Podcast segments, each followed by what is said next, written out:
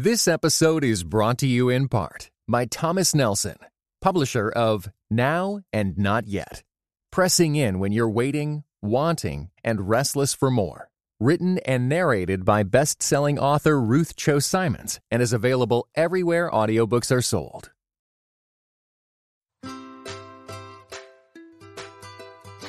Hey, friends. Welcome to the Grace Enough podcast. I am your host, Amber Cullum. Each episode, I sit down with a guest to discuss their life journey and how the grace of God has impacted them along the way. After listening to today's episode, I hope you are encouraged that God can use you right now in the midst of your day to day life. Yes, it requires daily surrender and trust, but we must remember His grace is enough. Welcome to another episode of Grace Enough Podcast. Today on the show, I chat with mother daughter relationship psychologist Dr. Michelle Deering. Dr. Deering's book, What Mothers Never Tell Their Daughters, is written from the perspective of a daughter, a mother, and a psychologist. Today, we talk all about navigating that relationship. Listen to what Dr. Deering says is one common mother daughter experience that shapes the way they see each other, which ultimately influences how they communicate with one another. How moms and daughters deal with their experiences of difference is key in terms of, like, for instance, the first time that a mom will notice that her daughter is doing something that's that's different than how she would think it ought to be done and how that mom reacts to that and in turn how the daughter responds to that or reacts to that that then starts a certain dance between the two of them um, because ultimately what a daughter wants is to feel accepted and loved. But in our maternal, we have years of experience kind of thing, we're quick to say, no, don't do that. okay. And then have a response that it can be unintended. So there's that, that experience of difference. After today's episode, I hope you will be encouraged to take the next step toward healing either the broken mother daughter relationship you're experiencing or maybe another relationship. Good morning, Dr. Deering. Thank you so much for taking the time to sit down with me for the Grace Enough podcast. I'm so glad to be here with you, Amber. I'm really excited to be here. Will you take a moment and go ahead and introduce yourself, your family, and what you do to our listeners? Again, my name is Dr. Michelle Deering. I am a mother daughter relationship consultant. Um, I'm a licensed psychologist, author, and keynote speaker. Um, and I've been practicing in the mental health field for over 20 years. That's what I do professionally. Um, personally, uh, next month uh, we'll be celebrating our 27th year of marriage uh, to my BFF. And this past weekend, well, actually, a couple months ago, we newly minted our twin daughters who turned 18, and this past weekend they graduated from high school. Wow. So that's that. You're almost an empty nester. Uh, almost an empty nester, though I'm having some parts of it now because they're at a beach trip with uh, some friends. So this is the first time our house has been empty. Oh my goodness. That's the transition. Um, then spiritually, I've been walking with Christ for over 35 years. Um, and actually, when I was thinking about being with you on the show today, and this is I'm really going to date myself. There's a Steven Curtis Chapman song. I love Steven Curtis. Oh, okay. Where it's the great adventure, and yeah. all I kept hearing was "Saddle up your horses," yes. and you know, in God's amazing grace. That's that's the thing that just, and that's kind of just been typical of my walk with the Lord. Uh, just realizing that you know, when I didn't know Christ, life was kind of boring, and in addition to a whole bunch of other things going on. But once I met him. It's just been one adventure after the other, and truly His grace has been sufficient. I love to hear that because so often people think that a relationship and walk with Christ is boring, and I'm like, oh no, no it's no. not. no, it isn't. it's far from boring. It's maybe uh-huh. a little more excitement than you um, you bargained for, right? I got on that horse, man. That's right. There's a lot of surrender involved too, but but yeah. that's not a bad thing. Well, share with our listeners how your personal journey has impacted the work that you do with mothers and daughters. So, share just a little bit of your personal journey and how that kind of leads into what you do now. Okay. Um, I've been through a lot, mm-hmm. just to give the thumbnail, and everyone has their story. Mine basically starts with growing up being raised by a single mom who immigrated from Jamaica to the United States uh, back in the Bronx, New York. So I'm a Bronx girl. And what I know of my history was that she had fled my biological dad because he was abusive to her, and um, and then found out she was pregnant with me. So she was, you know, yeah, it was uh, quite a shock for her to learn that. But one of the things that when I think about her is that she loved me the best she could, um, and that kind of worked its way out in terms of her just not being despairing, but being very determined to make ends meet, do whatever she needed to do to find work, um, keep food on the table, shelter over our heads. But she also had this knack for commenting on everything that I did. Mm-hmm. Uh, I call I call it. Uh, she's rather critical. You know that Jamaican upbringing. Yeah. um, and it, it, kind of made me conscious of uh, a couple of things. Um, one, it made me conscious that effort and work, hard work, was really important, that money was really important, that my social surroundings were things to be noted, as well as my appearance, both racially and aesthetically. She was very picky about how I looked and appeared and things of that nature. And whereas that was good for me to survive mm-hmm. growing up, it, it didn't do much for my self esteem, my mm-hmm. sense of who I was. And it left me feeling that I was not good enough that I was defined by what I did as opposed to who I was, and um, and that I was an extension of her because she poured everything into me in the hopes that I would be able to take her out of the poverty that we were in. So fast forward, I go off to Brown University. I graduate with my, you know, I was intended to go for a medical degree, but things happened. I got saved in the middle of all of that, and um, ended up going off to pursue a doctorate in counseling psychology. And that was that happened during a quiet time that i was having. Oh. and god intervened in one of those merry moments and said go back to grad school for psychology to which i laughed.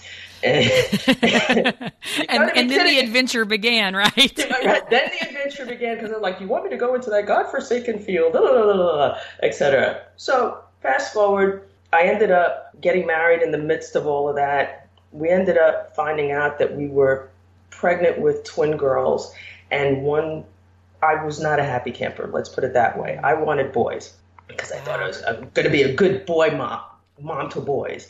And so when I found out I was having girls, I was not happy because I thought there's no way, given my experiences with my mom, that I could actually do any better. And I was concerned that I would mess them up. and so I can relate. Uh, so then, in the midst, while that's happening, here I am doing clinical work with mostly a college population of students and student athletes, most of whom were female. And I started noticing with the clients that I had who had eating disorders, because that was one of my specialties, mm. that there is this thing that would always go on in therapy in what they would share with me and with their moms. and it just got me thinking about, hmm, you know, there's something to this Freudian joke of "Tell me about your mother." Well, yeah, there's a lot to do with it. So um, I ended up, we ended up moving from New Jersey to North Carolina, and I was in a cul-de-sac that had a lot of young moms. Hmm. And as I'm getting to know them, and they're getting to know me, and they know the work I do, they would talk, and I started noticing how they would talk about their daughters compared to how they would talk about their sons and the ways in which they would mention them or say things that were either bordering on critical or maybe just comments like words or labels that they would just say offhandedly just really started paining me. And i was like how can i help mm. these moms not repeat the stuff that they would bellyache to me about their moms and then see how they're interacting with their daughters? How can i help them break the cycle? Yeah. And so that's what led to you know, writing the book, my book, What Mothers Never Tell Their Daughters, because I wanted to, in my one of my hair pulling moments, it's like if they just only understood what I'm trying to do differently than what I experienced as a mom. I mean, as a daughter, want to do differently with them. And so that's what prompted writing the book. Yeah. It's interesting to hear that too, because that's, I know that cycle of I don't want to repeat, but then I find myself repeating did you find that as you were observing that in you know your cul-de-sac of young moms but that you were also doing that with your daughters I I'm one of I think one of my traits is that I overanalyze myself. Mm-hmm. And so the quick answer to your question is, yeah, of course I repeated it. I'm not perfect. Right. Yeah. you know, but uh, I think one of the things that, again, in God's grace, He's graced me with these experiences because I have owned up to when I've done mm-hmm. something incorrectly. I've apologized. I call myself the apologizing mom because, you know, I'm quick to say sorry, which is Absolutely. something my mother never did. And so, in my making mistakes, I want folks to learn from my mistakes, but I also want them to learn from the stuff that you know I know psychologically and clinically from my training that backs up why it is you ought not go down this path, but let's try going down the other path. Yes, so. absolutely. And forgiveness does. Saying you're sorry goes such a long way. It's absolutely incredible to me. Mm-hmm. Yep. Much, I mean, those words just really do go a long way. And so, well, I mean, family relationships can be difficult. Um, and there's such a large number of reasons that we could rattle off of why family relationships can be difficult personalities, your past experiences. I mean, the list just goes on and on. And so, and plus, that whole like close proximity with someone over time can even add to that. But what are some common mother daughter experiences that shape the way that we see each other and which in turn, you know, influences our understanding of one another. Mm-hmm. What are some of those common experiences that I know that you touch on in the book? So you don't have to give us all of them, but just, you know, a few. Yeah, actually, um, this happened. I- I'm always uh, thinking, as I said, I'm analyzing everything. It's a pluses and minuses to it. Um, first, let me say that that no mother-daughter relationship is the same. Like nothing's cookie cut. So, exactly. So, so take that as a, as a base. But what I found is two things. One is how moms and daughters deal with their experiences of difference is key um, in terms of, like, for instance, uh, the first time that a mom will notice that her daughter is doing something that's that's different than how she would think it ought to be done. Mm-hmm. and how that mom reacts to that and in turn how the daughter responds to that or reacts to that. That then starts a certain dance between the two of them um, because ultimately what a daughter wants is to feel accepted and loved but in our maternal, we have years of experience kind of thing, we're quick to say, no, don't do that. okay. And then have a response that it can be unintended. So there's that, that experience of difference. Right. And I think, I think the other thing in terms of that's common for, and I'll just say for moms is, you know, our motherhood starts at the ter- at the point of conception. Absolutely. And research backs this up is that what a mother is experiencing, the circumstances around her pregnancy, mm. before, during, and shortly thereafter, really affect the child that's been within wow, them. Yeah. I could quote you research all over the place. I won't bore you, but just suffice it to say that impacts how then a mother will see that child and I and I love the word conception because it doesn't just mean something biological. It's really about a thought that's in your mind, and that thought then gets transferred to how you feel, which then gets transferred to what you do. I mean, that's just Psych 101. Right. okay. Um, and there is something to be said. So, like, for instance, I'll just use myself as an example. My mom at that point of realizing that she had me in her as a result of the seed of an abusive man, mm-hmm. she had a choice to make. And I say this in my book, and she's told me this Do I keep you or do I throw you in the garbage? Now, what mother yeah. thinks that? Usually, you see the wonderful stories of, oh, baby infant, ooh, coo, coo, coo. Mm-hmm. Okay, but she continued her story with me by saying, but when I saw you smile, and that moment, I knew I had to keep you. Mm-hmm. But then all the emotion that she had not fully processed or was able to process came out later on. You know what I'm saying? Yes. So uh, that's my long winded answer to. Yeah. So just a lot of it starts from the very, very beginning. And when you don't deal with it, any of Right. the negative emotions. It ends up coming out in your relationship with your children. Yes. Well, I dare to say that anyone who is facing a strained relationship at all does have this desire for that relationship to be reconciled. I mean, I think that we all have those strained strained relationships whether it be with your mom, with your dad, with another family member, with a dear friend, with maybe your spouse, whoever. Um, we have that desire for it to be reconciled and healed. Um, what are some ways that mothers and daughters can go about you know, air quotes, fixing that relationship because it is years and years.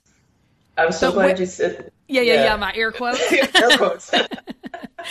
um, but you know, what are just some? Because I mean, I do want people. I've really enjoyed your book. It's been very, um, a very good.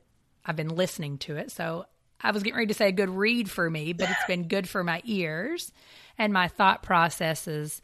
But um, you know, just what are some of those ways when you first just think, I know I'm in a broken relationship, a painful relationship with my mom. you know, I've been up and down the East Coast, you know, talking about my book and stuff like that, and I am, uh, I get overwhelmed, and, and it's a weird kind of overwhelmed when when moms just come to me and tell me what it is that they're hurting in, and um, or daughters who, whether they're young adults or just a little bit older, do that look. I call it the mm, they were like if their eye goes up to heaven sideways, and, and it's at the mention of their mom. So you know, with that said, I the whole quotation around "fix it." I think there's an element, and again, this is not to be uh, to say anything negative about the body of Christ, but I think sometimes there can be um, this expectation that reconciliation is the, the, the definite goal. Reconciliation actually takes two. And there's this term two to tango. Absolutely. And it's the same way, same way that God deals with us. It's like Jesus died on the cross. It's out there for And it's everyone. available. It's available. okay, so with that said, the fix really does take two if you want the full reconciliation, but the sometimes that might be just one, where you're just coming to terms with some things. And this brings me to my second point: the whole deal with the plank in your own eye, so that you can address the speck in the other person's eye. Mm-hmm. But really, notice the size difference: plank in eye, mm-hmm. speck in other person's eye. So really, it's about the first step to fixing it would be for a mom or daughter to really just kind of look at themselves and say, okay, what have I contributed to this? What role do I play in this? Or if, say, it's been an abusive relationship between the mom and the daughter, what's going on with me as it relates to this? So really, it's about taking stock of the plank and then realizing that change is possible, but it may not it may not look the way you think it's going to look. okay, so for instance, I'm thinking about a particular client. I'm just going to call her Allison. Okay, the her mother was very neglectful and verbally abusive towards her. Um, and in the work that I've done with her, uh, with the daughter, has been her grieving the fact that the image and the desire that she had for what a mom daughter relationship would look like is not going to happen. But that she herself could reparent herself Okay. by learning ways to talk to herself the way the way she wished her mom had. Aha. Okay. Okay. This now working with this person, it's taken a few years, okay, because of a bunch of other things. Right. But she I can say now that she is actually said to me two weeks ago, she said, You know, I am really an awesome person. And I I am, because she's a parent, Yes. I am a good mom. And that took a lot yeah. for her Years. to do that. Years. Now, there's there are two chapters in my book, chapters 14 and 15, that talk about some practical things. one of the ones that I mentioned for both moms and daughters is to thank the other person. Thanking someone takes you through the process of pausing to actually acknowledge something positive. Yes. And to be grateful. Yep.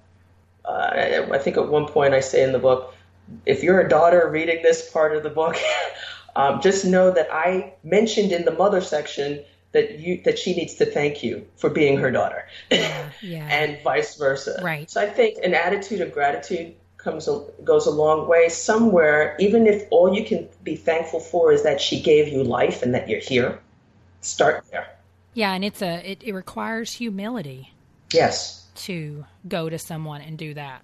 Oftentimes, if you're in a strained relationship.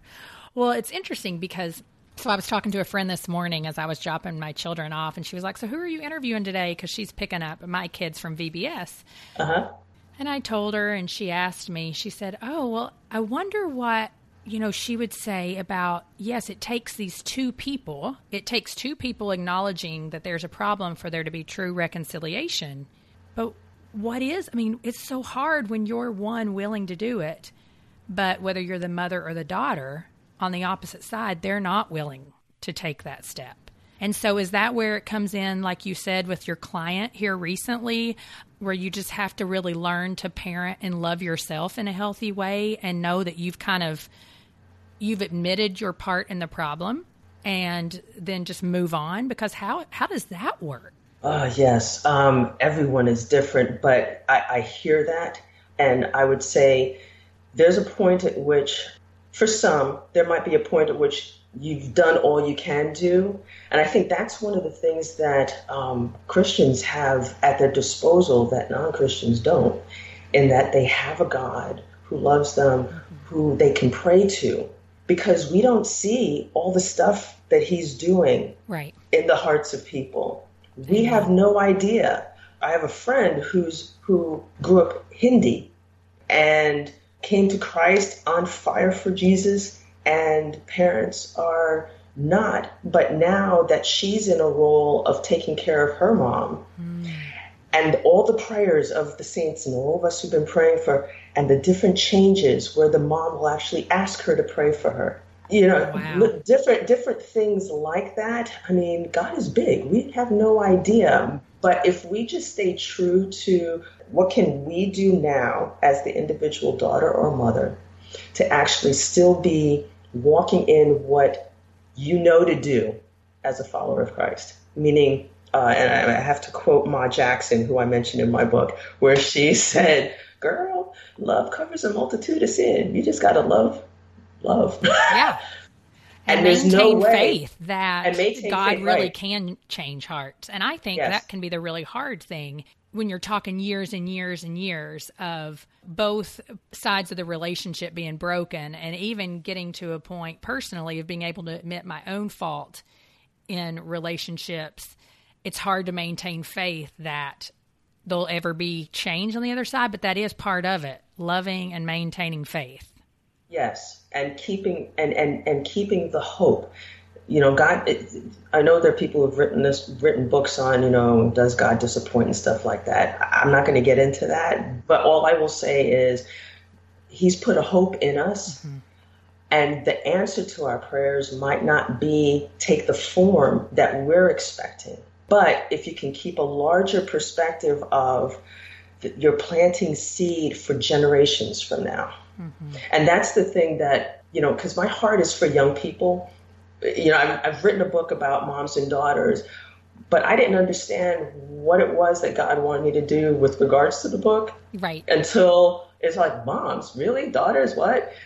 But it's really about helping the moms parent the next generation because it's that next generation that's then going to go further on. So even if, you know, I'm talking to your listeners now, if you're at a place where you're doing what you need to do and it doesn't seem to nothing seems to be budging um, or improving and whatnot. If you can just stay the course and keep keep at it know that even you yourself when god is showering love on you have had your moments.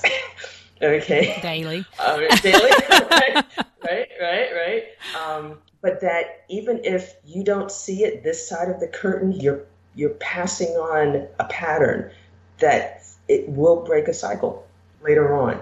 Um, and I know that to be true personally, and even as I saw my own daughters, you know, graduate from high school, my tears welled because of seeing how God has put certain people in my life. My girls will be the first to say I'm not a perfect mom. Yeah. No one is. None, that's what I was say. None of us but are. they but when I look at, you know, things that they've either written to me or said to me or even the shout outs from the stage, thanks mom kind of thing, there's something to be said right. for that. Well, and in your research and just all the work that you've done and the writing and the speaking, what is just some of the greatest benefits that you've seen to mothers and daughters being, I mean, uh, maybe we should use a different term than reconciled, but just walking the path of healing. What are some of those benefits that you've seen, experienced personally, maybe? Yeah, um, two thoughts go through my head. One is in terms of the women I've encountered, the thing that constantly keeps coming up, if I just had to put one theme through it, is that people say to me, I didn't realize. Now I see.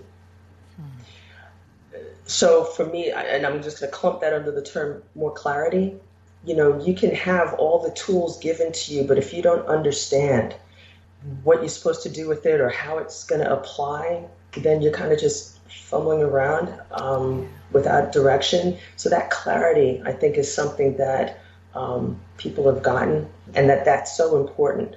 Uh, I mean, it says in the word, you know, get wisdom. You know, though it costs all you have, get understanding. There's something to be said about understanding what's going on with yourself.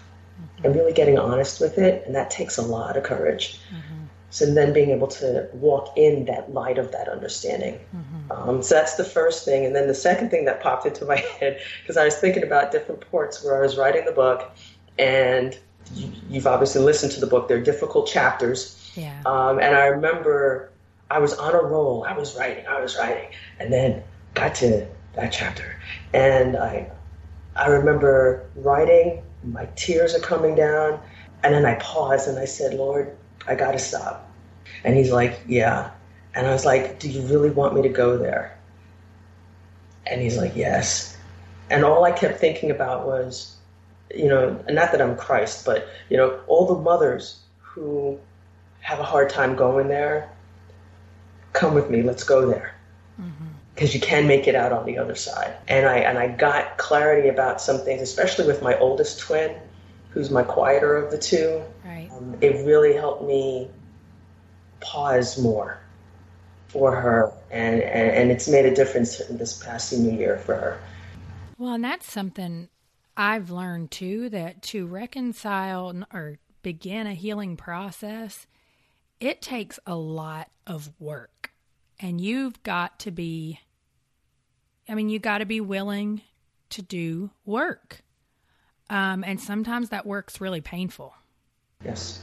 And I know because I have friends and family members who there's just so much fear to engage in the work mm-hmm. that there's a lot of unresolved pain and bitterness that continues to build over years and years and years of just not going ahead like you said when you don't want to go there and write it down or speak it or go to counseling or right. whatever the next step is for you there's a lot of bitterness that will come as a result of that. And so, if you were to speak to somebody who's maybe in that place where they're right now thinking, oh, I know that I need to take the next step towards, you know, working out this relationship, whether it's with the person personally, because sometimes people have lost their mothers and they don't even have that choice anymore, or they've shut them completely out of their life, whatever that is what would you say to that person who's just a little bit reluctant to take that next step and dig in? Even as you're, you're saying that, um, and I, I, know we're, we're able to see, see each, other, other, but, uh, but I, am holding back the tear because that is such a, a painful place, and the enemy would just love for you to think that you're by yourself in it. So if there's anything that I could say is that you're not by yourself. God is near the brokenhearted. And however wherever that crevice is inside your heart that you've locked up, chained up, and just put the padlock, thrown the key away, just know that God is a gentleman and he's gently just knocking. He's not even picking up the key. He's gently just knocking and just waiting. And he's patient that you're not by yourself, that that there are, and again, I'm not saying this because I'm a psychologist, but there are counselors out there, therapists, psychologists who, in the privacy of a confidential environment where no one will know anything mm-hmm. that you say, please just get yourself paired up with someone in that capacity. It's not, it's different than talking to your girlfriend yes. or a friend and, and avail yourself of that resource. And then, even with that, you know, it says that He's our counselor. Mm-hmm. God is our counselor. So even if you just open your heart to just talk to Him about it, you might not get the answer or the, the next step right away, but you'll know mm-hmm. what the next step is that you need to take. And if I could implore you, just know one tiny little step will go a long way for yourself because really the burden is just so heavy and I know it. I, I see, I've seen it, I've experienced it. Just know, just that little step, you'll be relieved. Mm-hmm. It'll make so much of a difference. So please. Yeah, I know. I mean, my encouragement would be if you keep feeling that burden, that something's got to give, do just take the next step. Yes. Take it. Don't keep pushing it away and saying, "Oh, I don't need to do it." It's that's the Holy Spirit speaking to you, saying, Take the step. I'm going to keep nudging you in this way until you finally move forward. So that's what I would say, just because I've been there too. And so, um, and it does. That next step opens up the opportunity to experience some major healing. And so, for someone who picks up or purchases what mothers never tell their daughters, what can they expect from reading the book? How is it kind of broken up? I mean, you've told us a lot, but sometimes we want we want a little more. Okay. Um, well, the book uh, is the only one out there that addresses this topic from three voices. You'll hear the perspe- the voice and perspective of me as a daughter then the perspective is me as a mom of twin daughters.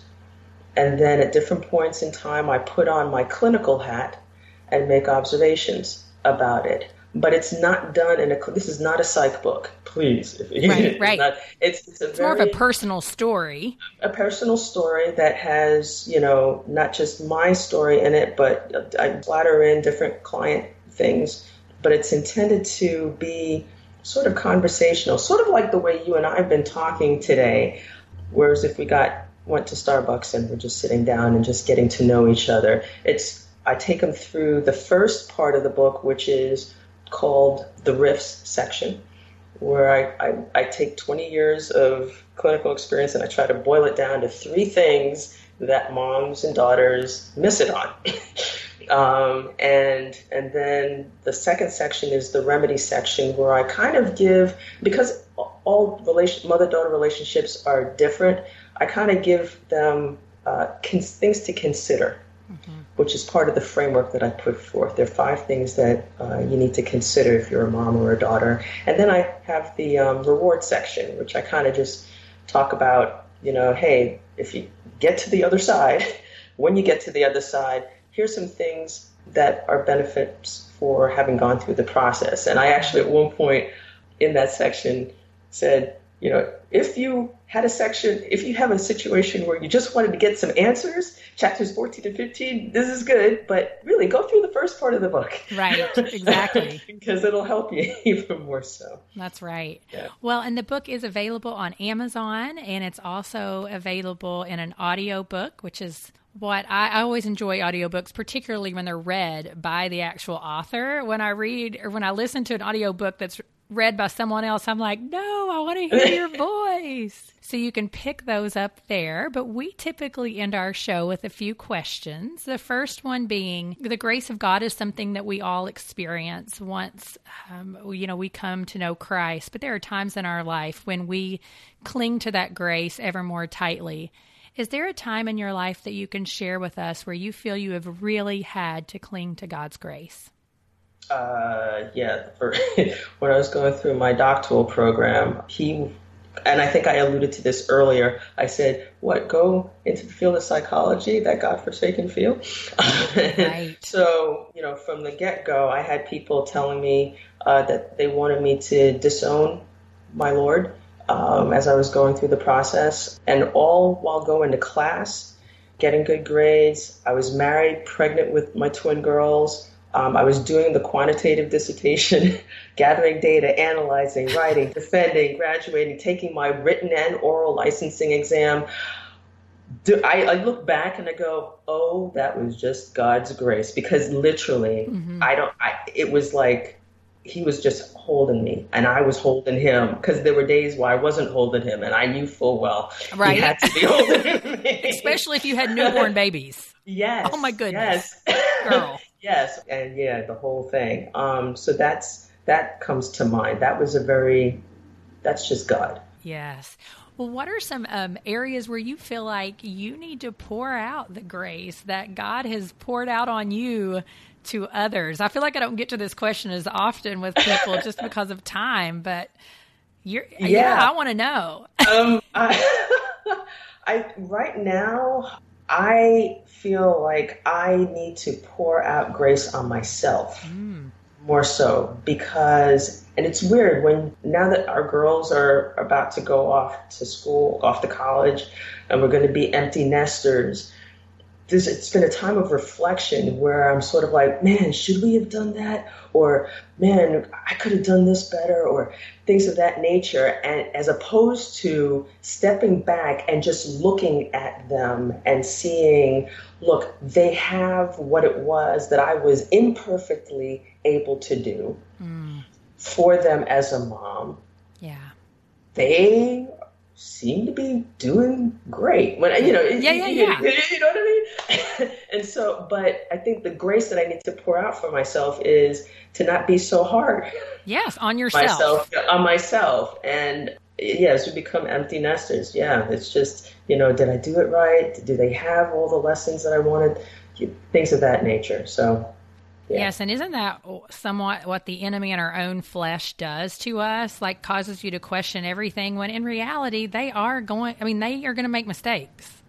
Yes. yes. And it's not going to be your fault. yes, yes. Actually, you know, speaking of that I w- I've been watching um, the the Bible, the series The Bible uh-huh. that came out. Uh, just watching it all over again. We have Netflix and I was just watching when Jesus went into the 40 days Oh, yeah. And I was struck by how the enemy attacked his sense of who he is. Mm-hmm. And then he attacked, okay, who are you loyal to? Yeah. And who do you love? you know? Yes. And so it just made me just start thinking about, okay, I just, as you were saying, we need to realize, just back up. We, we, we did okay. Yes. You know? Yes. No no okay. perfection here. No, you know? no, perfection here, you know. Um, well, if you had the opportunity to sit down with your great grandkids and give them oh, some gosh. wisdom, what's something you'd like to share with them? Oh, great grandkids. Um, well, first I have to figure out whether or not I want to be called Nana or yeah. grandma or mother. Hey, you got some time, girl. I got, I got some time. Yeah, that's what I told my girls. It's like, nope, not in a rush. That's here. right. But the first thing I would, there are three things. One, that it's better to obey God always. Mm-hmm. That's the first thing. 1 Samuel 15, 22. Second thing would be, and I uh, alluded to this earlier, that wisdom is supreme, therefore get wisdom. And though it cost all you have, get understanding. That's out of Proverbs. That's something that my mom actually told me. I didn't know where she got it from actually when she's when she told right. it to me. She was like, "Get wisdom." she may not have known where she got it from. you right, know, sometimes right, right. that's it's like it gets passed down to us, right? Right, right. And then the last thing, um, because everything I do is I'm thinking legacy, but I want them to know that I love God and that I sought to apprehend all of that which He apprehended me for in Christ. And that's been my life verse, um, Philippians 3 12. Wow. Yeah, Grandpa Granny loved God. Can't go wrong with that. oh, well, Dr. Deering, I so appreciate you being here today. I encourage anybody listening to just check out the book. You can find it on Amazon, and I'll also link to it in the show notes. Um, is there anywhere that we can find you on the web? I know you have a YouTube channel. Yes, it's listed. Uh, see, this is how bad I am. Uh, in terms of uh, the actual URL, it's listed under at Lightbulb Moments, but it's spelled differently. If well, I'll make to, sure that I put. I think yeah, if you can just put that in it. Because it's yeah, it's spelled differently Absolutely. in the show notes. That'd be great. Um, but then on Facebook, I'm listed under Curative Connections at Curative C U R A T I V E Connections with an S on the end. Um, and then my website is www.curativeconnections.com. And I believe I'm I'm just getting onto Instagram, so don't follow me on Instagram. Okay, all right. I have I have some followers, but I'm still working on that part. I'm getting up to speed in this age of information. I know, right? The tech age. It's crazy. Well, thank you so much for your time and your expertise. I appreciate it. Yes, no problem. I'm sure. I, I just enjoy being uh, spending time with you and uh, actually get to hear you and see you. Yes, absolutely. Thank you for listening to today's episode. Resources, links, and quotes from today's conversation can be found at graceenoughpodcast.com under the show notes tab. If you are enjoying the show, I would like to ask you a few favors. Number one, make sure you are subscribed to the podcast. You can head over to Apple Podcasts, Stitcher, Spotify, Google Play, and iHeartRadio. Clicking that subscribe button helps to make sure you never miss a new episode of the podcast. Number two, if you enjoy the show, would you take a moment to leave a review on iTunes? Those reviews help me to know how the show is impacting you. And number three, the best way to grow is for people like you to share it with your friends. Will you share your favorite Grace Enough podcast episode via text, email, or social media? Again, I'm so grateful for each one of you who listen week in and week out. Thank you for listening to the Grace Enough podcast. Tune in next time.